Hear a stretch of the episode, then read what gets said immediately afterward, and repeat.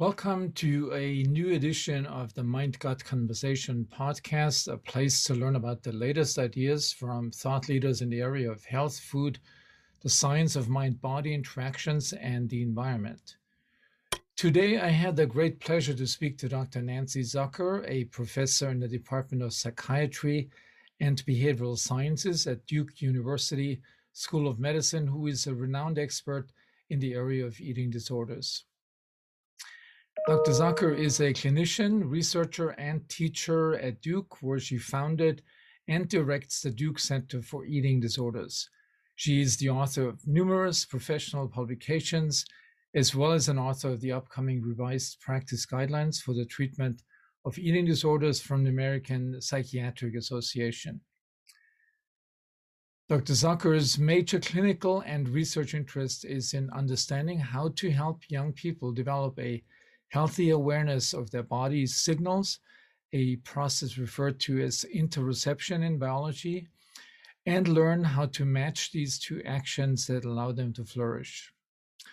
Her research and clinical work has been featured on ABC's Nightline, the BBC, the Wall Street Journal, the New York Times, Time Magazine, and other major news outlets.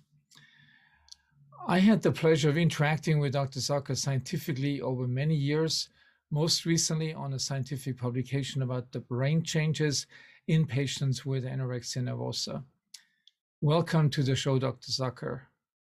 Yeah, so let me let me start out with asking you: uh, Can you can you briefly describe how you got into um, pursue a career in eating disorder, uh, and specifically in anorexia nervosa? Yeah, so um, kind of a, um, an interesting story in the sense that I was, when I was in college, I spent a year living in a sorority house. And in the back of the house was a bathroom that was kind of known as the vomitorium, where wow. women would go self induced vomiting. And at, at the time, it so happened that there was a researcher at the uh, at where I was going to school, um, Linda Craighead, who was developing really body focused interventions for bulimia nervosa. And so, the, kind of the combination of seeing, running into friends who are struggling in my daily life and having the capacity to help develop an intervention that would would help was kind of very compelling and I was hooked. And so you've you've pursued this ever ever since. That's that's actually... ever since there's been a few times I've tried to diversify and study other things, but I, I seem to always get pulled back in, into it. So, yeah, that's that's really cool.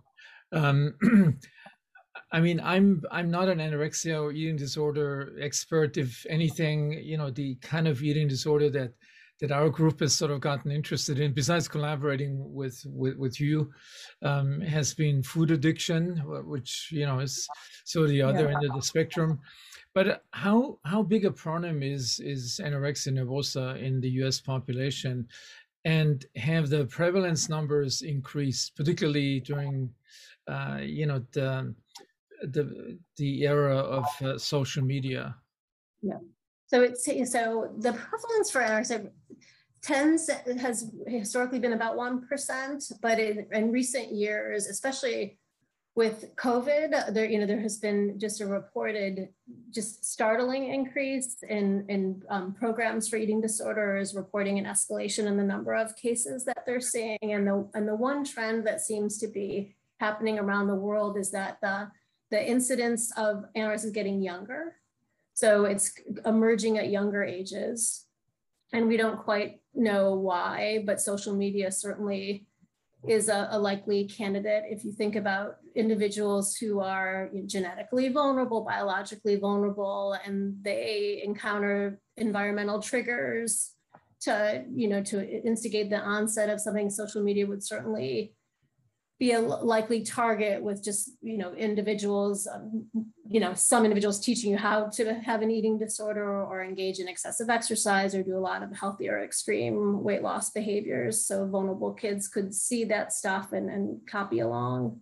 Yeah i mean the things that i've experienced with with uh, with social media is, sort of a you know uh, an, an observation that that it seems like um, you know young women that that pose in uh, you know in their bikinis and um, you know easily reach like hundreds of thousands of followers with almost like often meaningless you know postings. And um, so there must be a tremendous um, you know encouragement to do that. I mean just to, to look yeah. to look beautiful on on a on an instagram post. And, and and it's right it's it's tragically sad right in terms of you know like where and you in terms of kind of female em- empowerment right and wanting to get people to know people authentically and see into people's souls and, and all that and to think that is this are we just objectifying ourselves by doing this kind of thing, you know, and not, you know, really um, giving ourselves, portraying ourselves as the complex individuals that we are by by po- having posts like that and feeling pressured to post things like that and feeling compelled to post things like that. Yeah.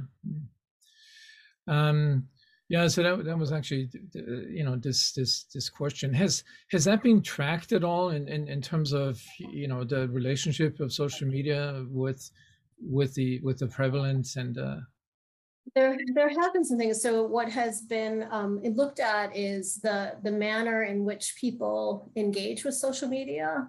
So it might not necessarily be a, a a frequency thing like it, it's not necessarily a dose response like the more you do it the the more dangerous it is. It's more how you do it that the research has shown so far. So um, there's this feature called social comparison you know, which which we all do, you know, where you or but but to very to very varying degrees, right? So if you you know, it's one thing to look at social media and to have your friend, you know, have a lovely time with other friends and say, oh, isn't it lovely that my friend had such a lovely time with other friends?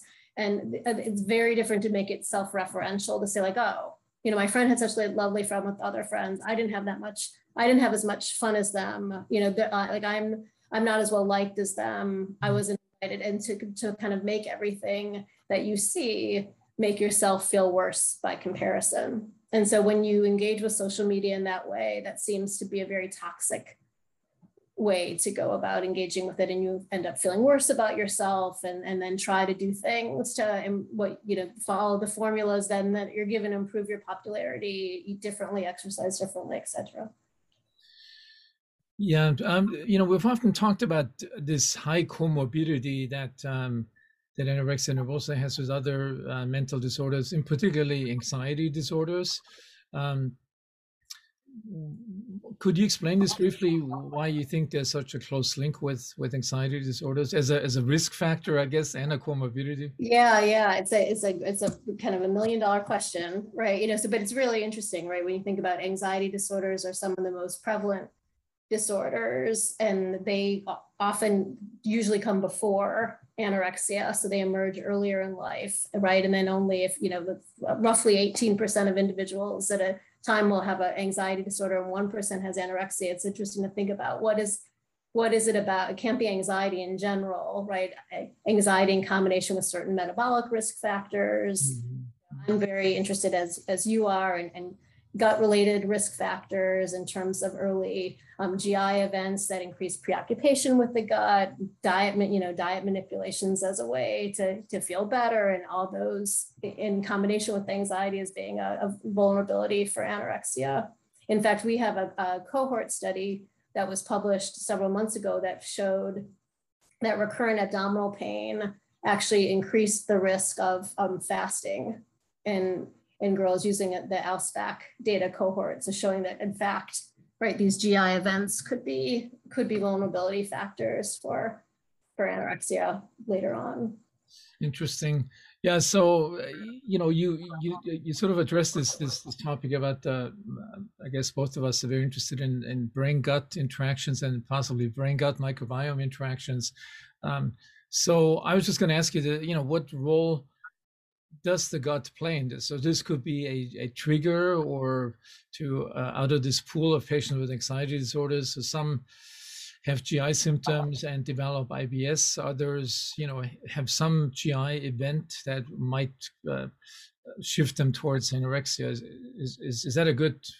Yeah, that's right. I think that's a really accurate way to put it. You know, once you once you have anorexia, you know, the, the prevalence of GI events is like 95%, you know, just like, like every, you know, everyone with anorexia, you know, by virtue of, so we know that starvation exacerbates, you know, GI events, right? But this notion that they could be a triggering force, right? That can then get, gets worse or gets different because of starvation. And then of course, we, you know, we know kind of attention amplified, um, you know, can make can make things worse, you know, or the quality of attention can make things worse. But it's certainly um, their dietary habits is not improving their GI symptoms. So it just seems kind of a, a vulnerability exacerbated by anorexia, and then making recovery harder, right? Because they're uncomfortable, right? They're more focused on their gut and all these things, and none of our um, prevention strategies incorporate that you know you know don't specifically try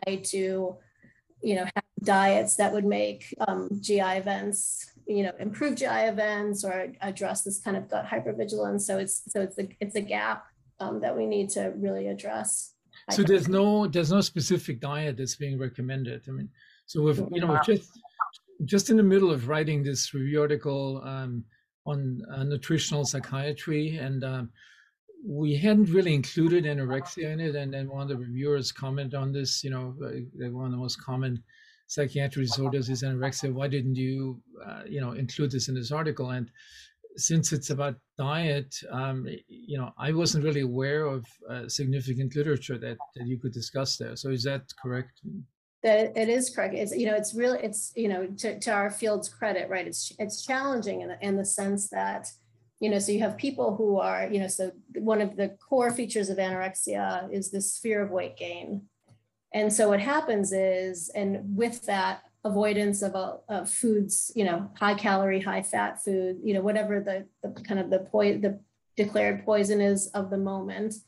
And so when you're an interventionist you know what, what you're trying to do is have individuals who are afraid of things approach things that they're afraid of. And so they're kind of just trying to, you know, don't be, you know, have this, eat this, this, and that, and the other, and the, and they're and they're so obsessive about certain types of food and not certain types of food. It really has been let's increase comfort across the broad range of foods, which makes complete sense. But what gets missed is this notion of we could actually, you know, change one's relationship with food if we really thought about their microbiome, about you know the things that would kind of suit them best, and then they might because I I think of the cores anorexia as being body distrust, and so if we could introduce diets that kind of catered to what people understood about their gut health, you know, would that make them feel more safe? Would that make them feel more trusting and really more um, connected with their bodies? So I think it's a really interesting thing to think about for future future research. I mean, it seems to be something that, you know, um, I don't know, if it was Michael Pollan or somebody has called this the national eating disorder that we're going through increasingly.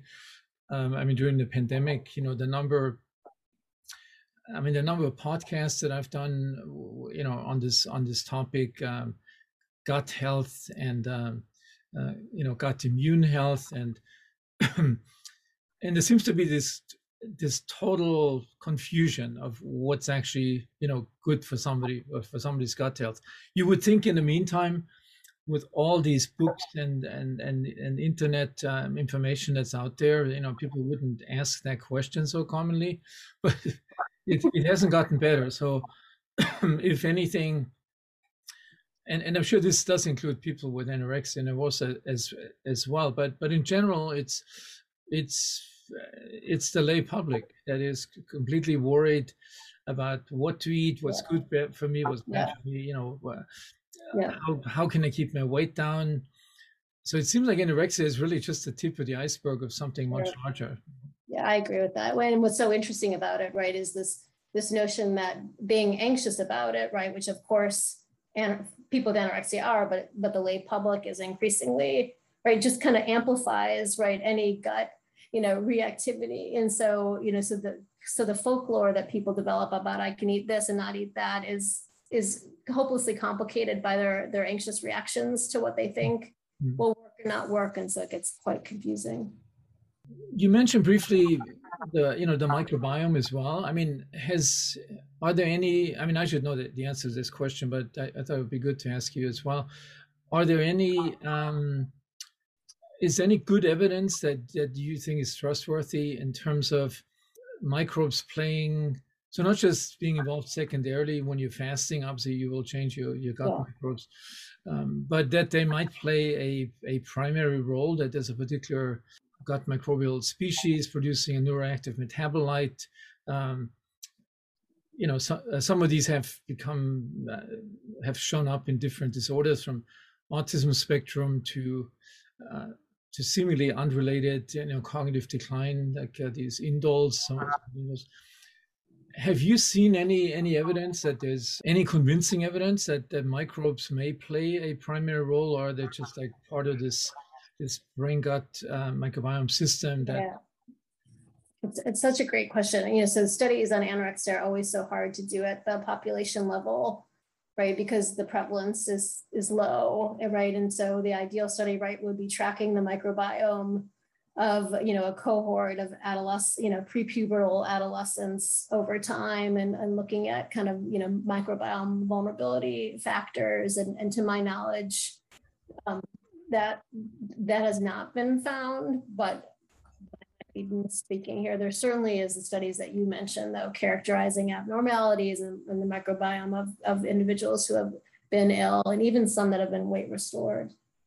You know, so we've worked together, our, our groups have worked together on a comprehensive research study on um, on, on uh, uh, looking at changes in brain networks in anorexia nervosa patients and, um, you know, pointing towards uh, pretty plausible changes in some of these networks. I mean, could you just summarize what you think for you the most important findings of the study were, and what consequences has for your for your work, like for your interventions? So I, so I think you know that when I try to explain the, the essence of anorexia nervosa to people so they can kind of really get into the headspace of, of people who experience it, I really explain it as just a fundamental distrust of one's body. So you just, you know, so your body, you know, like your stomach growls, right? And you don't trust that that's really hunger. You think that there's something wrong with your metabolism that's misfiring somehow, or, you know, you get some signals, you know, and so there's this, and if you think about, you know, how fundamental, of course, our relationship with our body is in terms of knowing what emotions that we feel, and, and being able to be responsive and nourish ourselves when hungry, sleep when tired, and that sort of thing. So to me, that's the essence of anorexia.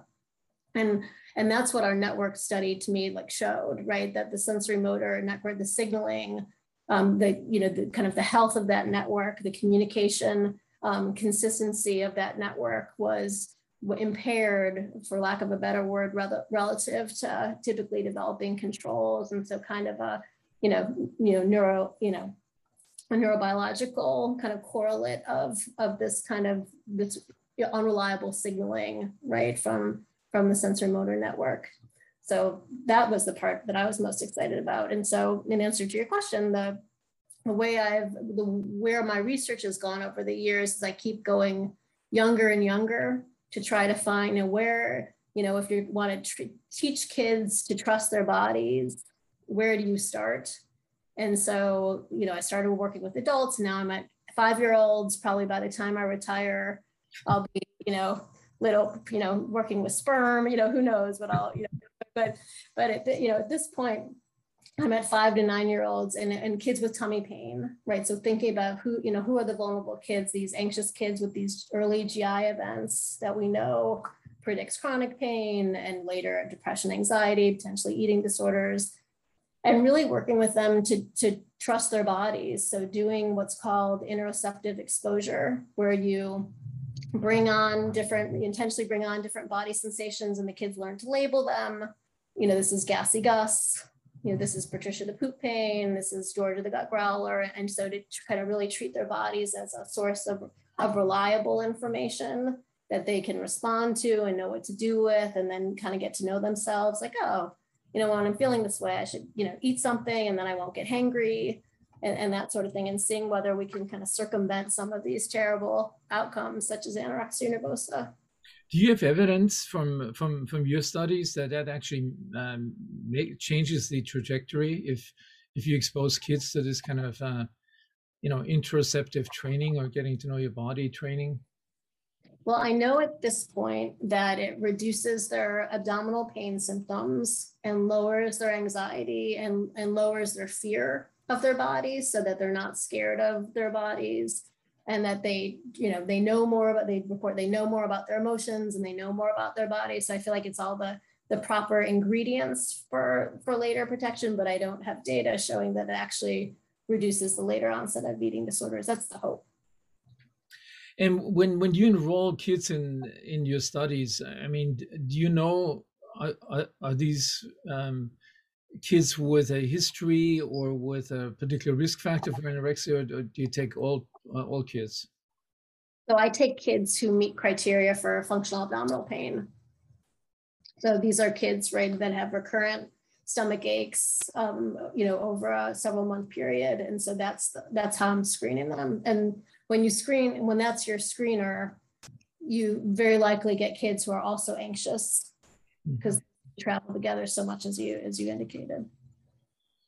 Do you think things like, uh, I mean, there's a lot of excitement now uh, amongst these um, um, internet enhanced uh, uh, modalities like you know uh, cognitive behavioral therapy for example do you think that's another approach that could be tried in in in, in kids that are at high risk for that i'm not sure if it if, if those modalities already exist for for for children but certainly for adults seems to be. Yeah so, so you know so certainly the most effective treatments for functional abdominal pain are cognitive behavioral therapies. You know one of the things that I was trying to do with this intervention, you know, one, because they're little, you know, and they don't, you know, and the kind of the content of their mind, you know, they don't necessarily have access to quite yet. And that, and they're so, you know, I call these my sensory superpower kids, right? These really, you know, sensitive kids and, and seeing that like going in with a more body focus rather than a cognitively focused way was just kind of an interesting experiment and, and and contrary to the pain literature, right, where it really oftentimes it's about distracting from pain and not thinking about pain. So it's a really interesting thing to say, could we actually alter the quality of attention if we make kids curious about their bodies?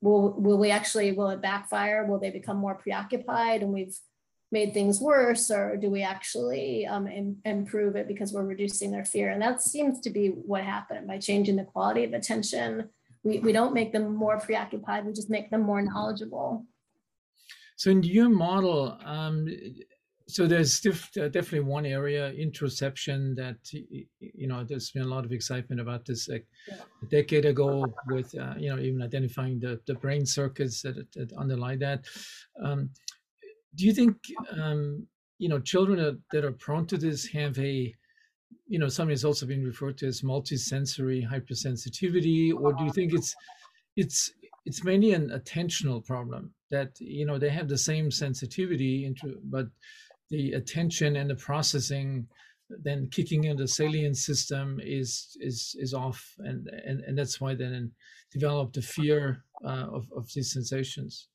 yeah i think um, we, it's a great question. You know, I think, uh, you know, my guess would be, you know, if, forced to answer, you know, forced to kind of wait I would say both, right? You know, that there, you know, for, for a lot of these kids that I interview, right, there, there are these early life events, right? These early aversive visceral conditioning events, you know, that just from a Pavlovian, you know, like, like even the president, you know, I'm just fascinated by early GERD, quite honestly, you know, like what happens for, you know, for my kids who are early you know, food avoidant, you know, what happens to, you know, you know, pain amplification. If you eat and there's pain and you eat, there's pain, it's kind of the perfect mm-hmm. Classical conditioning experience. And what happens to memories, you know, how are memories of those very early um, events, you know, encoded and remembered, even if they're not consciously remembered? And does that kind of set this attentional system in play? You know, so that's um, you know, it's, you know, I have no data to support any of those links, but it's just interesting to me how much those early events show up in the patients that I interview. Um, so going going back to you know to to parents that have a child that that they notice you know like particularly picky child in terms of eating or are there any warning signs that you would recommend to parents to pay attention to and if they notice there is a um, an abnormal you know uh, development, what what should they do? I mean, what uh, uh, what can they do early on? Yeah, I think. Well, I, I I think that we're all getting much better at identifying these kids earlier, and that's going to be hugely helpful, right? Because I think that due to um, you know, no no one's fault, but just our increased emerging understanding about kind of the bounds between what is kind of developmentally appropriate food avoidance, a child kind of, um, you know, learning to be more afraid and more tentative, and so naturally becoming more neophobic as a healthy adaptation versus kids who are um, kind of stuck and, and fixed. I, I, think we're learning more about how to differentiate those kids. Um, I will say, you know, the, the kids that I work with, it, it starts young. You know, they, you know, parents report, you know, problems even transitioning to um, solids, you know, chunks in baby food, you know, kids really having a kind of disgust and avoidant reaction to that. But again, there's no good data to say like that's your warning sign. You know, it's more just um, prepare, you know, trying to, you know, help parents to um, you know, work with their child on re- really on kind of anxiety management strategies, soothing strategies, keeping the food environment more kind of fun and enjoyable, which is really easy to say and impossible to do when you're anxious as a parent about your child getting enough to eat. Yeah. yeah. It really becomes this vicious cycle. Now, fast forwarding uh, into the future. So, for example, you know a family has a has a an anorectic child that child goes through successful therapy. Is it likely or how how common is it that there's other like for example chronic abdominal pain persists? So the the food um, behavior the ingestive behavior component is managed. So the life threatening component is, is is is managed but other things now dominate like chronically recurring. So, I mean, the reason I ask this question, I personally have a relative, a niece, who has exactly gone through that, and um, you know, has been suffering from chronic headaches and chronic um, belly pains um, ever since she has overcome the, you know, the anorexia. That's interesting.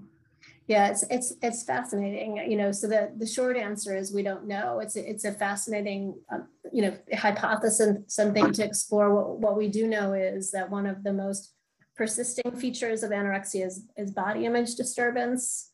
And that's, you know, different different than people think it is. It's not it's not just an evaluation component like I don't like the way I look. It's the, the it's embodiment, right? How your body feels to you and you know, and comfort with your body and, and again this trust with the body. And so from the standpoint that that's the feature that persists even with weight restoration, that would seem to be a, a, vulnerability for all the you know just um, hypervigilance and and symptoms and discomfort so it's interesting to to think about that okay um is is there anything that that you would want to say that is particularly exciting or is a particular challenge for you in, in your um you know in your young career that you, you still want to resolve um, again, you know, the, the take home would always be, you know, so for, for us all the work on trusting our bodies more, you know, more and role, you know, and giving, giving little people just good role models of what that looks like. So they, you know, if they do go on social media, that's what they see as opposed to people who are objectifying or abusing themselves in, in that way. Um, but I do, you know, I, I do think um, starting young um, makes makes a lot of sense for the because we know who these vulnerable kids are. Yeah, yeah. Yeah, so uh, thanks, Nancy. It was really interesting conversation. So you updated me because we haven't talked for a while um, on on some of my pertinent, most pertinent questions. And um, um, yeah, good luck with your research. Um, I I can't wait to see some of the outcomes of these of these studies that you're doing. And um, so, Thank you so much. Thanks so much for having me. Okay. Talk to you Good soon. Okay. Take Bye. care. Bye.